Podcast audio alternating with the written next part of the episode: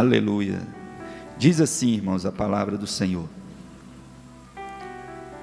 Onde está, ó morte, a sua vitória?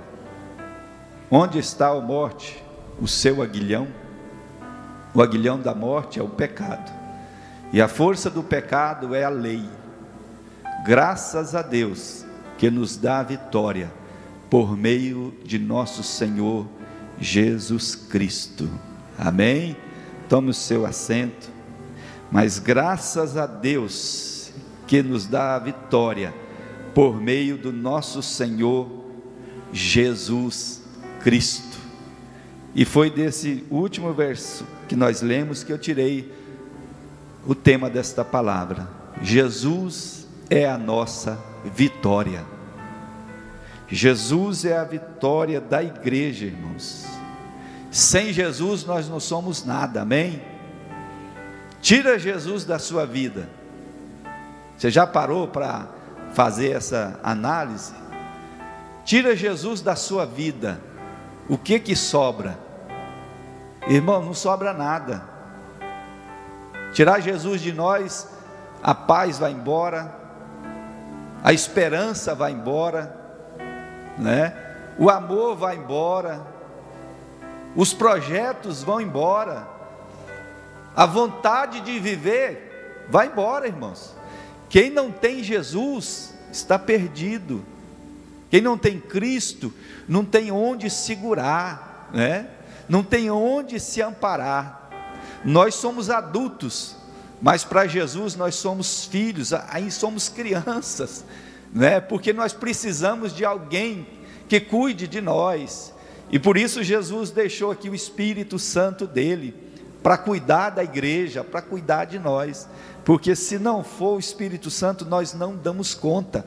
A Bíblia diz que o Espírito Santo é o consolador, é aquele que segura do nosso do lado para nos ajudar a vencer o dia mal, a vencer as dificuldades, né? Assim como uma criança, ela se ampara no pai e na mãe, e aqui quem tem papai, quem tem mamãe, sabe disso. Na hora do sufoco, irmãos, a gente corre para o colo do pai e da mãe, né? Pode ser o que for. O pai e a mãe é a primeira pessoa que a gente pensa. Eu tenho que ir lá no meu pai para ele me ajudar. Eu tenho que ir na minha mãe para ela me ajudar. Embora às vezes não tenha recursos, mas tem uma palavra que vai vir de encontro à nossa aflição. Agora, a igreja tem Cristo, não é? Quando nós perdemos os nossos pais, ou mesmo com os pais, na hora da, daquela aflição, em que às vezes o pai não, e a mãe não pode nos dar aquilo que a gente precisa, não é? Aí o Espírito Santo entra e nos consola. Ele nos dá a palavra que vem de encontro às nossas aflições, nossos anseios. Então, se tirar Jesus da nossa vida, não sobra nada. Por isso que Cristo é a nossa vitória. E aqui no verso que nós lemos, diz assim: Onde está a morte, a sua vitória? Irmãos, quando falamos de morte, né, a morte é algo que, que assombra, assombra a humanidade, né? A grande maioria das pessoas, quando fala de morte, ficam temorosos, e a maioria de nós irão passar por ela, né, pela morte. Somente aqueles que ficarem para o arrebatamento, esses não provarão a morte. E por isso que a igreja busca todo dia, ora vem Senhor Jesus. Quem quer participar do arrebatamento? Então vamos orar mais, irmãos, né? Para Jesus acelerar esse processo. Desde quando aceitei Jesus, a gente ouve dizer que Jesus está voltando, né? E ele volta todo dia para alguém, mas a nossa esperança é de que a gente suba no arrebatamento. Eu ainda quero participar do arrebatamento, irmãos, deixar essa morte de lado. Mas a morte nos traz medo, né? A morte nos traz aí assombro, mas todos irão passar, a maioria, tanto os fracos como os fortes, os sábios e os ignorantes, né? Os ricos e pobres, todos vão passar, todos irão passar por isso. Não temos condições de dizer por que, que às vezes a morte chega para alguém mais cedo, não é? E ela tem feito isso nesses últimos dias com uma força terrível. Muitas pessoas têm ido, não é? Muitas pessoas, e alguém chega a dizer, mas tem pessoas que estão morrendo antes do dia. Mas a Bíblia diz que nada foge do controle do Senhor. Nem a morte, irmão. A morte está nas mãos do Senhor. Deus permite quem Ele quer, a hora que quer, do jeito que Ele quer. Então a morte não tem aqui um plantão onde ela faz o que ela quer. Se acontece na vida e na família de alguém, é porque o Senhor permitiu porque o Senhor está no controle de todas as coisas. Deus está no controle da nossa vida. Então nada acontece por acaso na nossa vida. Aí alguém pergunta, pastor, então a morte é o fim de todas as coisas, é o fim de tudo. A morte é o fim de todas as coisas? Não, porque o Senhor, irmãos, Ele não fez o homem para morrer. A morte não era projeto do Senhor, quando ele fez os céus e a terra. A morte foi porque nós escolhemos, foi escolha nossa, foi escolha do homem. Adão e Eva escolheu pecar, e por conta disso escolheu a morte. Mas não era projeto de Deus a morte. Deus fez o homem para viver eternamente. E por isso que nós não morremos, a Bíblia diz que aquele que crê no Senhor Jesus, ainda que esteja morto, viverá eternamente. O corpo vai voltar para o pó que o deu, mas o espírito e a alma volta para Deus. Nós não morreremos, nós partiremos dessa vida ao encontro do Senhor. Muitos partirão para a condenação, mas ainda há tempo de nós rever essa situação e hoje, nesta manhã, é dia de nós fazermos uma reflexão: como está a nossa vida diante do Senhor? Se Jesus permitisse a morte bater na nossa porta agora, como que estaríamos diante do Senhor? Como que eu iria me apresentar ao Senhor nesta manhã? Né? Como que eu iria me apresentar? Se eu não estou preparado, irmãos, eu preciso buscar Jesus, porque Ele é a minha vitória. Eu não consigo vencer os dias maus sem Jesus. Eu não consigo vencer as dificuldades sem Jesus. Por isso que eu preciso dele. E é por isso que a igreja todo dia apresenta um Cristo que morreu, mas ressuscitou e está vivo. É por isso que a igreja prega um Cristo que pode nos dar a vitória e nos dar a vida eterna. E nessa manhã nós precisamos refletir nesse assunto tão especial né, que é a vida eterna, que é reconhecer Jesus como aquele que nos dá a vitória todos os dias. É Ele, o único homem que em todas as lutas teve vitória, venceu mai as maiores batalhas da vida e continua vivo e está ao lado do Pai e vai vir buscar a igreja. Foi Jesus, né? Por que, que eu digo que é o único homem? Porque Jesus fez todas essas coisas como homem. Né? Jesus passou todas as lutas e aflições e perseguições como homem, porque ele precisava pagar o preço meu e seu do pecado que nós praticamos lá no início da criação. Alguém precisava pagar o preço. O primeiro Adão errou, falhou. O segundo Adão não podia falhar, irmãos.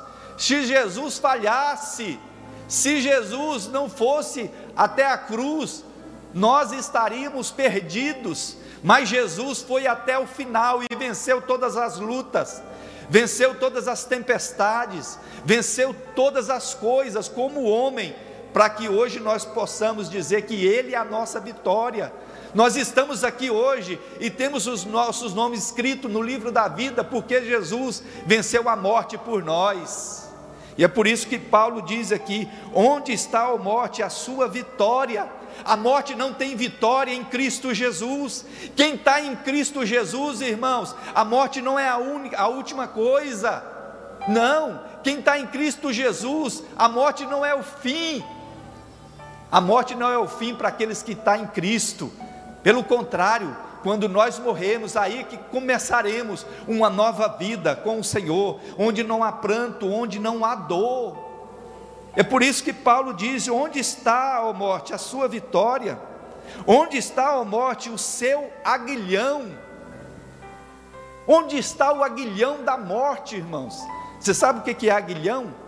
O aguilhão é aquele ferrão que a gente usa para tocar o gado. Quem já viu aí um ferrão? É aquilo, irmãos. Lá no curral, a vaca, o boi não quer entrar no tronco, ele é obrigado a entrar no tronco para tomar uma vacina. E aí ele não, não vai. O que, que a gente faz? A gente pega um ferrão e vai lá e vai colocando ali na pele daquele animal e vai empurrando na pele daquele animal até ele não suportar. E um boi, irmãos, de 20, 25 arroba, ele é sujeito a um ferrãozinho desse tamanhozinho, com a varinha tão fininha, e você domina o boi, por quê?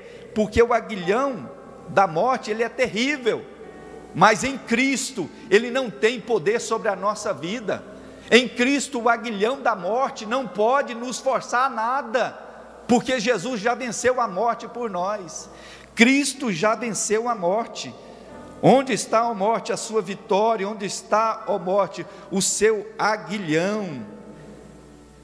Em Jesus a morte não impera em nós. Não vivemos mais sob pressão do aguilhão da morte. E aqui no versículo 56 vai dizer: o aguilhão da morte é o pecado, e a força do pecado é a lei. Irmãos, você sabe o que que nos faz ser pressionado e ir para a morte. E essa morte aqui nos dias que nós estamos vivendo, pode ser a morte física, mas muitas pessoas, elas morrem, a maioria morrem primeiro espiritualmente, se não tiver Jesus como o seu Salvador, morre espiritualmente, e o que faz nós morrermos é o pecado, e aqui diz que o que municia o aguilhão o que faz o aguilhão ter dor e nos fazer morrer é o pecado. Então, quando nós municiamos o pecado na nossa vida, nós estamos entrando num tronco para sermos ali domado e às vezes até morto por conta do pecado. O pecado nos faz entrar no tronco e ser dominado. Mas o pecado não impera mais na vida daqueles que estão em Cristo Jesus. Aqui diz que o aguilhão da morte é o pecado, e a força do pecado é a lei. Irmãos, isso aqui fala de, de religiosidade, pessoas que são religiosos, e isso tem levado muitas pessoas a perder a salvação e ficar longe de Jesus, porque a religiosidade, irmãos, ela divide, ela separa o homem de Cristo, porque quando eu sou religioso, eu acho que não preciso mais de ter uma vida intimidade com Deus. Eu acho que eu não preciso mais de ter a minha devoção com o Senhor todos os dias, de orar e de ler a Bíblia e de jejuar e de ter um momento de adoração a Deus. O religioso, ele vem na igreja todo dia. Ele chega, às vezes até dobra o joelho, às vezes até participa do culto ou de uma missa. Mas ele, ele só faz esse protocolo, eu vou na igreja na, na quarta, no domingo, de manhã ou à noite, porque eu tenho que ir na igreja, mas o Senhor, irmãos, Ele rejeita isso. Ele rejeita os religiosos e a luta de Jesus, quando esteve aqui, foi contra os religiosos, porque eles falam só da boca para fora, mas lá dentro não tem adoração a Deus. Então nós precisamos ter uma vida de intimidade com o Senhor. Né? Deus está chamando para nós aqui nesta manhã, para a gente ter uma vida e cultuar, cultivar, uma vida de adoração ao Senhor. Né? Estando na igreja, eu adoro o Senhor, amém. Eu vou na igreja porque eu amo o Senhor e eu quero adorá-lo. Mas estando em casa, em qualquer momento eu posso levantar um altar de adoração e falar: Jesus, eu te amo por tudo que o Senhor é na minha vida. Senhor, eu te amo por tudo que está acontecendo na minha vida. O Senhor é o meu Deus. Ainda que as circunstâncias estejam ruins, nós precisamos adorar a Deus. O que municia o pecado aqui, irmãos, é ser religioso. Quando eu sou religioso, eu deixo de examinar a palavra de Deus. Quando eu sou religioso, eu começo a me justificar. Não, porque agora eu sou pastor, eu sou líder de uma igreja, eu sou líder de um departamento, e agora não preciso. Não, nós precisamos de Jesus, Ele é a nossa vitória. Do grande ao pequeno, irmãos, nós precisamos de Cristo. Então não podemos de forma alguma ser religioso ao ponto de vir na igreja porque eu tenho a minha escala, eu sou um obreiro. Não, eu venho na igreja para adorar o Senhor. Eu saí da minha casa nesse domingo de manhã para adorar a Deus, para dizer que Ele é o Senhor da minha vida, para dizer que Ele é a minha vitória, para dizer que hoje eu estou triunfando em alguma área da minha vida, não foi porque eu fiz por conta própria, pelos meus méritos, foi porque o Senhor me deu a vitória. Irmão, você está sentado aí nessa, nessa cadeira, foi porque Jesus te deu a vitória um dia. Se você olhar para trás no retrovisor da sua vida, quem éramos, irmãos? Beberrãos, mentirosos, profanos, né? cheios de malícias, cheios de pecado. E aí Jesus veio com a sua graça e derramou sobre a nossa vida, e nos lavou, e nos limpou, e hoje nós estamos aqui, irmãos, adorando a Deus, não foi mérito nosso, foi porque Jesus nos alcançou um dia, e daqui a pouco eu saio daqui desta casa, e eu tenho que pregar esse amor para aquelas pessoas que ainda estão do jeito que eu estava antes, eu tenho que pregar que Jesus é a vitória da humanidade, a morte não pode, de forma alguma, imperar na vida da igreja, porque Jesus já venceu a morte. O aguilhão da morte é o pecado, e a força do pecado é a lei. Mas por que Jesus é a nossa vitória, irmãos? Por que, que Cristo é a minha vitória? O que Cristo fez para ser a minha vitória? Primeira coisa, porque ele venceu. Jesus é a nossa vitória porque ele venceu. Ele venceu. E lá em Apocalipse capítulo 5 vai dizer: Vi na mão direita daquele que estava sentado no trono um livro em forma de rolo escrito por dentro e por fora, e selado com sete selos. Vi também um anjo forte que proclamava com voz forte: quem é digno de quebrar os selos e abrir o livro? Irmãos, não tinha ninguém digno de quebrar o selo e abrir os livros. Ninguém. Ora, nem no céu, nem sobre a terra, nem debaixo da terra, ninguém podia abrir o livro, nem mesmo olhar para ele. E eu chorava muito, João dizendo: e eu chorava muito, porque ninguém foi achado digno de abrir o livro e nem mesmo de olhar para ele. Não tinha ninguém, irmãos, desde o primeiro homem, não tinha ninguém, nenhum profeta, ninguém, nem Elias, nem Moisés, ninguém, nem Davi, nem Sansão, ninguém podia abrir o livro, ninguém. E João dizia aqui que chorava muito, mas no verso 5 vai dizer: Então um dos anciãos de dias me disse: Não chore, eis que o leão da tribo de Judá, a raiz de Davi, venceu para quebrar os sete selos e abrir o livro. Jesus venceu, irmãos. Jesus venceu por nós, e Ele tem o poder nas mãos ele tem o poder nos céus e na terra, e por isso nós somos vitoriosos hoje, e por isso nós podemos dizer que Jesus é a nossa vitória. Quando você estiver passando por dificuldades e por luta, não desespere, proclame Jesus na sua vida, porque Ele venceu por você, Ele venceu o mundo por você, Ele venceu o mundo. João 16, 33 vai dizer assim: Falei essas coisas para que em mim vocês tenham paz. No mundo vocês passarão por aflições, mas tenham coragem. Eu venci o mundo. Jesus venceu o mundo por nós, irmãos. Nós não conseguimos vencer o mundo. O mundo nos oferece tantas coisas que nos afasta de Deus. A carne encontra no mundo um alimento que faz ela ficar forte.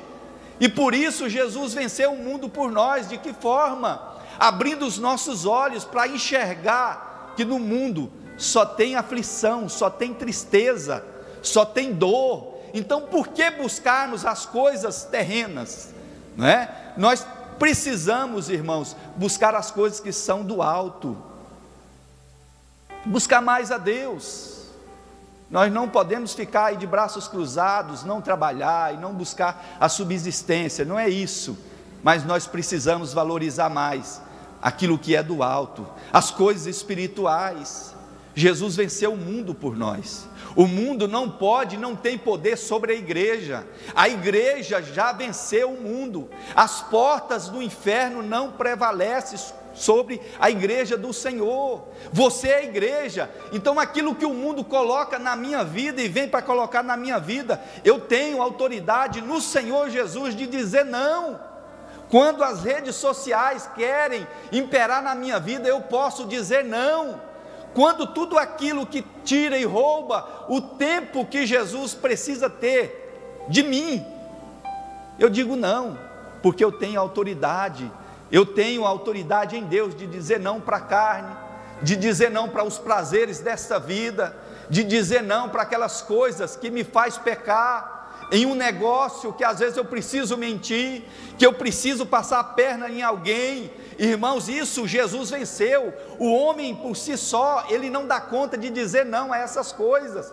Mas Jesus venceu o mundo para que nós possamos dar conta de dizer não ao pecado, de dizer não à mentira, de dizer não à vaidade, de dizer não ao diabo quando vier sussurrar em nosso ouvido, dizer que você pode agora, que você é livre para fazer o que quer, o que bem quer. Não, irmãos.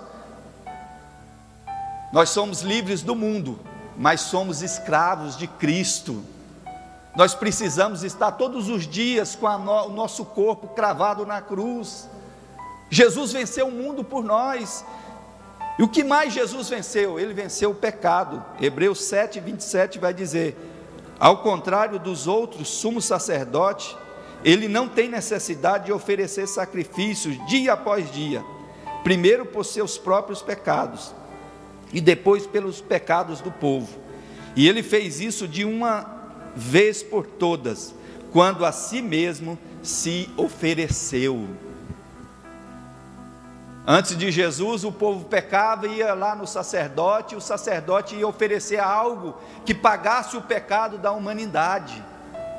Era assim, irmãos, e não resolvia. Daqui a pouco eu voltava, pecava de novo e ia lá confessar, pegar uma penitência, de fazer lá uma reza de tantos, não sei o que, lá naquele cordãozinho.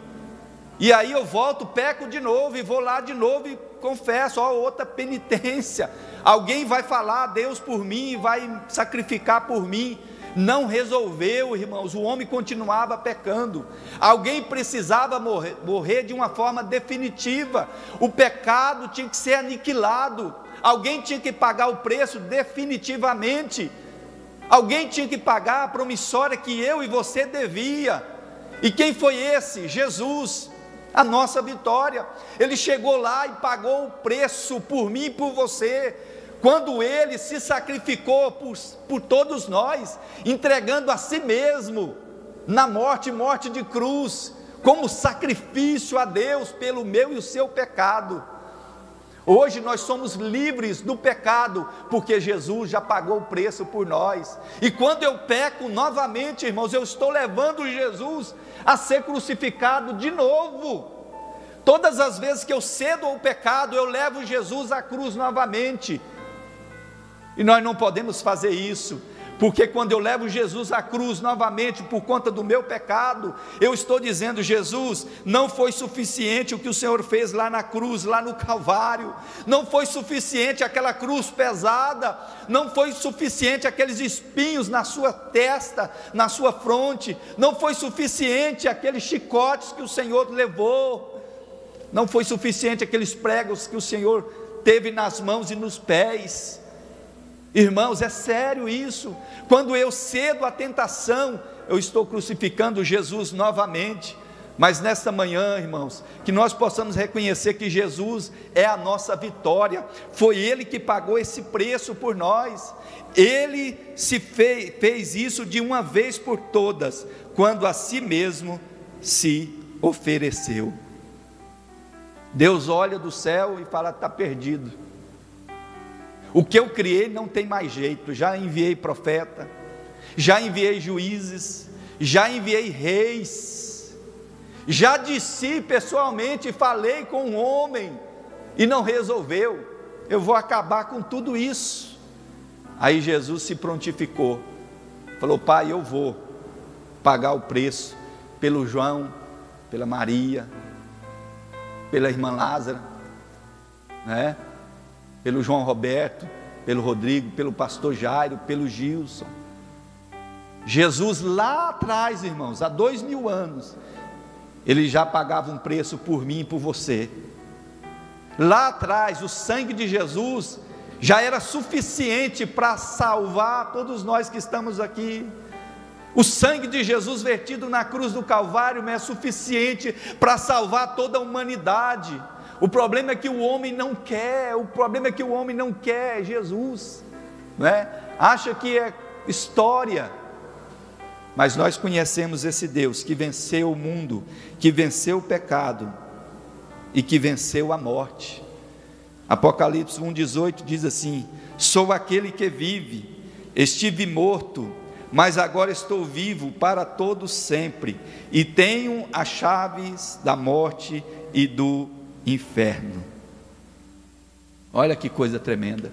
Jesus venceu o mundo, venceu o pecado e venceu a morte, porque ele morreu, mas ele ressuscitou. E ele disse, irmãos, que nós passaremos pelo mesmo caminho, porque Jesus é as primícias, né? Aprendemos aqui com o pastor semana passada, é a primícia dos que dormem. Ele já ressuscitou. Nós vamos ressuscitar agora em seguida, porque Jesus venceu a morte. Então nós vamos ressuscitar com ele. Então a morte ela não tem autoridade sobre a nossa vida. Ele fez tudo isso e nos deu a vitória. João 19:30 diz assim: Tendo provado, Jesus disse: Está consumado e com isso curvou a cabeça e entregou o seu espírito. Deram vinagre para Jesus no esponja, ele provou. Aí depois ele diz: Pai, está tudo consumado. Tudo consumado. E às vezes a gente ora e fala: Jesus, o Senhor precisa fazer isso para mim, Jesus. Jesus não precisa fazer mais nada. Ele disse aqui: olha, está tudo consumado. Fiz o que devia fazer agora é com você. Irmãos, Jesus já fez tudo, agora é conosco. A dispensa de Jesus tem tudo que o homem precisa. Agora é precisa a gente ir lá e pegar, através da oração, através da fé, através da obediência. Nós entramos em Cristo e pegamos aquilo que nós necessitamos. Tudo que nós precisamos para ser vitorioso, Jesus já consumou na cruz do Calvário. E Ele nos dá poder, irmãos, para nós vencer com Ele. Você tem poder em Cristo de vencer as enfermidades. Você tem poder em Cristo de vencer o inimigo, de repreender Satanás. Nós temos poder em Jesus de ser vitorioso. Ele já consumiu, ele já consumou todas as coisas. Então não entristeça, porque Jesus já venceu todas essas coisas por nós. Ele já venceu. Por que, que Jesus é a nossa vitória? Porque ele voltará. Primeiro, porque ele venceu. E agora, porque ele voltará. Em João 14, ele diz: E se eu for e lhes preparar lugar, voltarei outra vez e vos levarei para mim mesmo, para que aonde eu estiver, estejais vós também. Jesus fez essa promessa, que ele iria, mas ele ia voltar. Por que, que Jesus é nossa vitória? Porque ele vai voltar. Jesus é a maior esperança da igreja. Irmão, se Jesus não voltar, nós estamos perdidos. Tem pessoas que acham que não vai existir isso, não vai ter arrebatamento, que Jesus não vai voltar para o seu povo. Irmãos, essa é a nossa viva esperança, Ele vai voltar, é a esperança da igreja, é a volta de Jesus Cristo. A igreja, quando nasceu, nasceu com essa esperança, porque muitos achavam e acham que, que o mundo, tudo isso aqui, vai continuar, mas não vai. O nosso lugar, a nossa morada não é aqui. E a Bíblia diz para nós aguentar mais um pouquinho de tempo, porque o que há de vir virá, virá e não tardará. Jesus vai voltar para buscar a tua igreja, e nós precisamos acreditar nisso. É um dos dogmas da igreja, é acreditar que ele voltará para buscar o teu povo. Essa é a minha esperança. Se eu não participar do arrebatamento, se a morte vir sobre mim e eu descer a sepultura, eu vou descer ciente de que Jesus vai me ressuscitar. E quando ele voltar para buscar a igreja, subiremos juntos. Irmãos, nós precisamos ter essa esperança. É a maior esperança da igreja. Tiago 2,13 diz assim: Porque será exercido juízo sem misericórdia sobre os que não tem misericórdia. A misericórdia triunfa sobre o juízo. Então Deus vai trazer juízo né, para aqueles que não usou de misericórdia, não foi misericordioso, né, não teve compaixão. Então ainda é tempo de nós fazermos o que Cristo fez por nós, porque o juízo é sem misericórdia sobre quem não usou de misericórdia. Então use de misericórdia para com as pessoas. A Bíblia diz que é aquilo que nós podemos fazer e não fazemos, nós pecamos. Se alguém vier até você e você pode usar de misericórdia, use. Use de misericórdia para com teu irmão, para com teu próximo, porque Jesus ele vai agir com juízo para aqueles que não tiveram misericórdia para aqueles que não ajudaram, para aqueles que não amaram. Irmãos, é momento de nós refletirmos sobre esse assunto. Jesus voltará. Eu não posso ajudar todas as pessoas, eu tenho algo comigo. Não posso ajudar todos, mas aqueles que vêm até mim, se eu não posso ajudar, eu arrumo meio para ajudá-lo, né? É um conselho, é às vezes algo material, às vezes eu não tenho o conselho que a pessoa quer, eu não tenho o recurso que a pessoa precisa, e mas aí eu posso ir ao encontro disso. Eu posso ir chegar no irmão, vamos ajudar aquele irmão, aquela irmã, não é? Está precisando de uma ajuda financeira, está precisando de uma oração, vamos visitar, isso é misericórdia. É você ver alguém caído e ir lá e ajudar a levantar. É você ter compaixão como Cristo teve de nós. A compaixão de Jesus foi tão grande que ele se entregou por nós. O que é compaixão? É sentir o que a pessoa está sentindo, é viver na carne o que a pessoa está vivendo. Por isso que Jesus pagou o preço e se entregou na cruz, porque ele olhou e viu que para nós não tinha jeito, alguém tinha que morrer, e nós não daríamos conta. Aí ele morreu por nós. Então ajude, né? Jesus é a maior esperança da igreja. Jesus é a maior esperança da igreja, porque Jesus vai voltar para receber a igreja nos ares, nós já falamos isso aqui.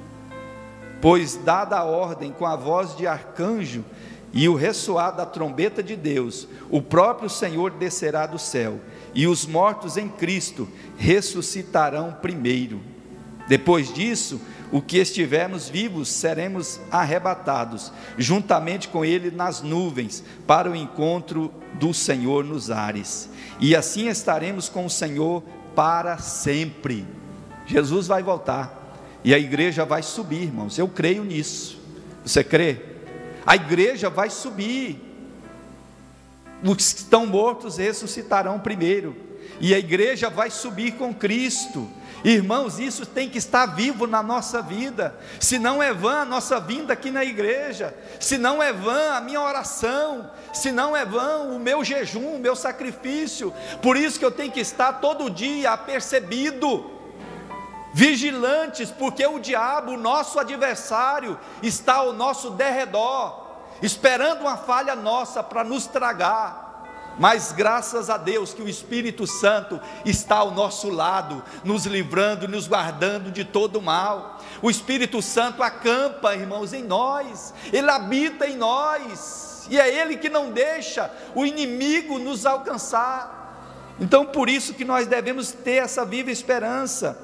O Senhor vai voltar com poder e com muita glória. Mateus 24 diz assim: então aparecerá no céu o sinal do Filho do Homem, e todas as nações da terra se levantarão e verão o Filho do Homem, vindo nas nuvens do céu com poder e grande glória.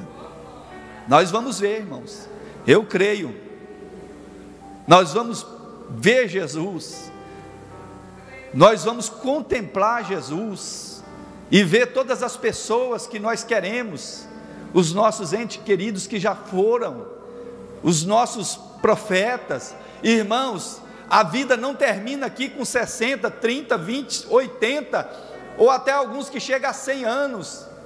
Isso aqui não é o fim, irmãos, é muito pouco para um projeto de Deus durar. Deus fez o homem para viver eternamente. Mas o homem tem escolhido outros caminhos, mas aquele que escolhe Jesus como a sua vitória, o seu Salvador, viverá eternamente com Cristo. E lá no céu não haverá dor, não haverá pranto, não haverá sofrimento, e nós vamos reconhecer e vamos viver com os nossos pais.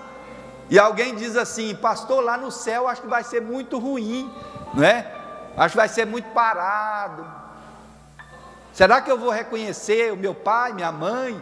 Irmão, se não, eu não reconhecer o meu pai e minha mãe e não puder olhar para Jesus e reconhecer que Ele é o autor e consumador da minha salvação, vai ser sem graça demais. Claro que no céu eu vou chegar e vou ver o meu pai, que venceu a morte com Cristo, eu vou ver a minha mãe também, vocês vão ver os seus.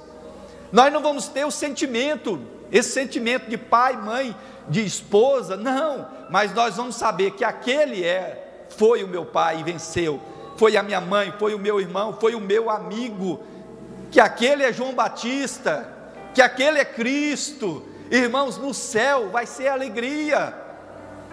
Agora muitas pessoas não acreditam nisso, mas eu creio. Eu aceitei Jesus há 26 anos atrás, crendo nessa promessa, que um dia Ele vai voltar para mim e eu vou subir aos céus com Ele. E lá no céu eu vou reinar com Cristo eternamente. Por que, que Jesus vem? Ele vem, e ele vem sem demora. Apocalipse 3,11 diz assim: Venho em breve, retenha o que você tem, para que ninguém tome a sua coroa. Eis que eu venho sem demora, guarde o que tem, para que ninguém tome a tua coroa.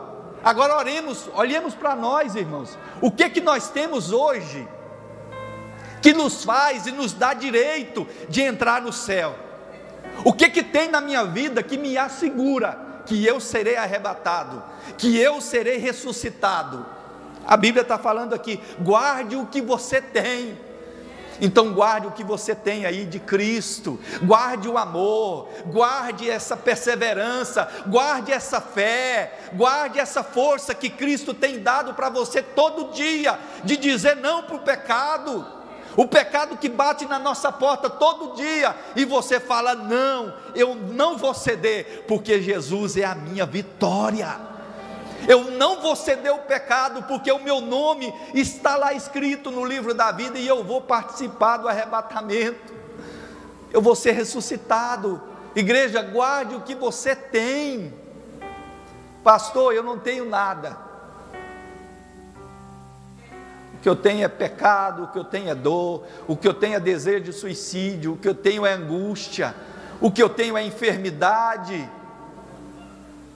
Mas Jesus disse que Ele levou sobre si todas as nossas dores, todos os nossos sofrimentos. O castigo que nos traz a paz hoje estava sobre ele, e pelas suas feridas nós fomos sarados.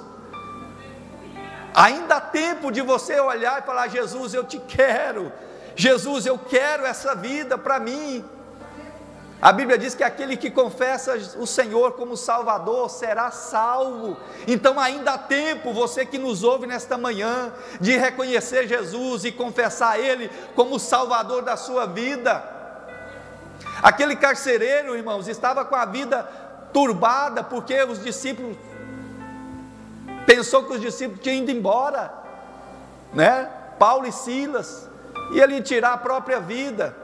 Mas na hora que ele pegou a espada para tirar a própria vida, eles, Paulo e Silas disse: Olha, não faz tal coisa. Nós estamos aqui, nós não fugimos.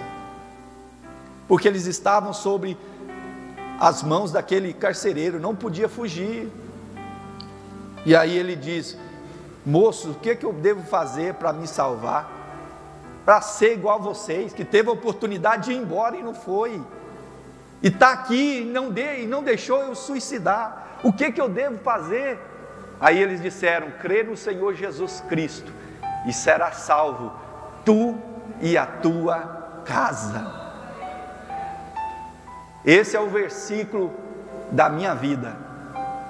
Crê no Senhor Jesus e será salvo tu e a tua casa. É o versículo que eu mais amo na Bíblia, irmãos. Foi o que eu, na minha ansiedade, quando eu conheci o Evangelho, eu olhei para o meu pai, para a minha mãe, para os meus parentes, para os meus amigos, falei: Jesus, e eles, será que vão ser salvos? O que, que eu devo fazer, Jesus? E se meu pai minha mãe não te aceitar, e aquela angústia me consumia todos os dias, e eu me deparei com esse versículo, e aí Jesus ministrou no meu coração: se existir um, em uma família, que crê no nome de Jesus, será salvo ele e a sua casa. Então pague o preço pela tua família, mãe. Às vezes o teu esposo não é crente, o teu filho está desviado. Pai, às vezes o teu filho está nas drogas, o seu, sua esposa, alguém da tua família, o teu irmão está longe de Deus. Continua firme, porque ele não vai ser condenado, Jesus vai salvá-lo. Meu pai já foi, minha mãe já foi, mas foi com o Senhor. Aleluia. Meu pai, 80, quase 80 anos, aceitou Jesus num culto familiar. Nunca tinha ido na igreja. E eu fiz um culto em casa. E ele foi. E o irmão pregou e fez o convite e ele aceitou Jesus e foi salvo. Minha mãe da mesma maneira. E eu não tenho dúvida, irmãos. Às vezes até aquele último meu que está longe de Deus, eu tenho um compromisso de permanecer firme para que Jesus o salve, nem que seja no último momento, né? ele vai reconhecer Jesus como Salvador, eu tenho certeza disso. Então, guarde o que você tem, igreja, para que ninguém tome a tua coroa, guarde o que você tem. Versículo 57, mas graças a Deus que nos dá a vitória por meio de nosso Senhor Jesus Cristo. É Jesus que nos dá a vitória. Ande sempre com Jesus, irmãos. Né? Às vezes a gente fala assim: não, Jesus está comigo. Onde eu vou, Jesus vai. Vai não. Nem sempre, irmãos. Na mentira, Jesus não vai né? No pecado, Jesus não vai. Na hora que eu estou vendo alguma coisa que não convém, Jesus não está comigo. Então é melhor você andar com Ele, porque onde Jesus está, tem paz, tem amor, tem fé, tem salvação, tem misericórdia, tem compaixão, então ande com Jesus, não deixe Jesus para nada, não deixe Jesus de forma alguma da sua vida, ande com Ele todo instante. Eu quero convidar a equipe de louvor para nós concluir essa palavra. Ele voltará num abrir e fechar de olhos, como um relâmpago que sai do Oriente e se mostra ao Ocidente. Não sabemos o dia e nem a hora. Ele virá como um ladrão, irmão. E o pai de família que soubesse a hora que o ladrão vai vir para roubar a sua casa, ele ficaria de vigília. Mas nós não sabemos nem o dia nem a hora. É assim a volta de Jesus, não abrir e piscar de olho. Você está aqui agora, daqui a pouco pode não estar. Aí Jesus voltou para mim e para você. Ele voltará, não abrir e fechar de olhos. Então guarde o que você tem do Senhor. Seu depósito está cheio. Você tem algo de Cristo aí. E se não tem, ainda é tempo de você buscar isso. Fala, Jesus, eu quero mais do Senhor, eu quero mais do seu amor, eu quero mais da tua graça, eu quero mais da tua misericórdia. Jesus, eu preciso de ti. Amém?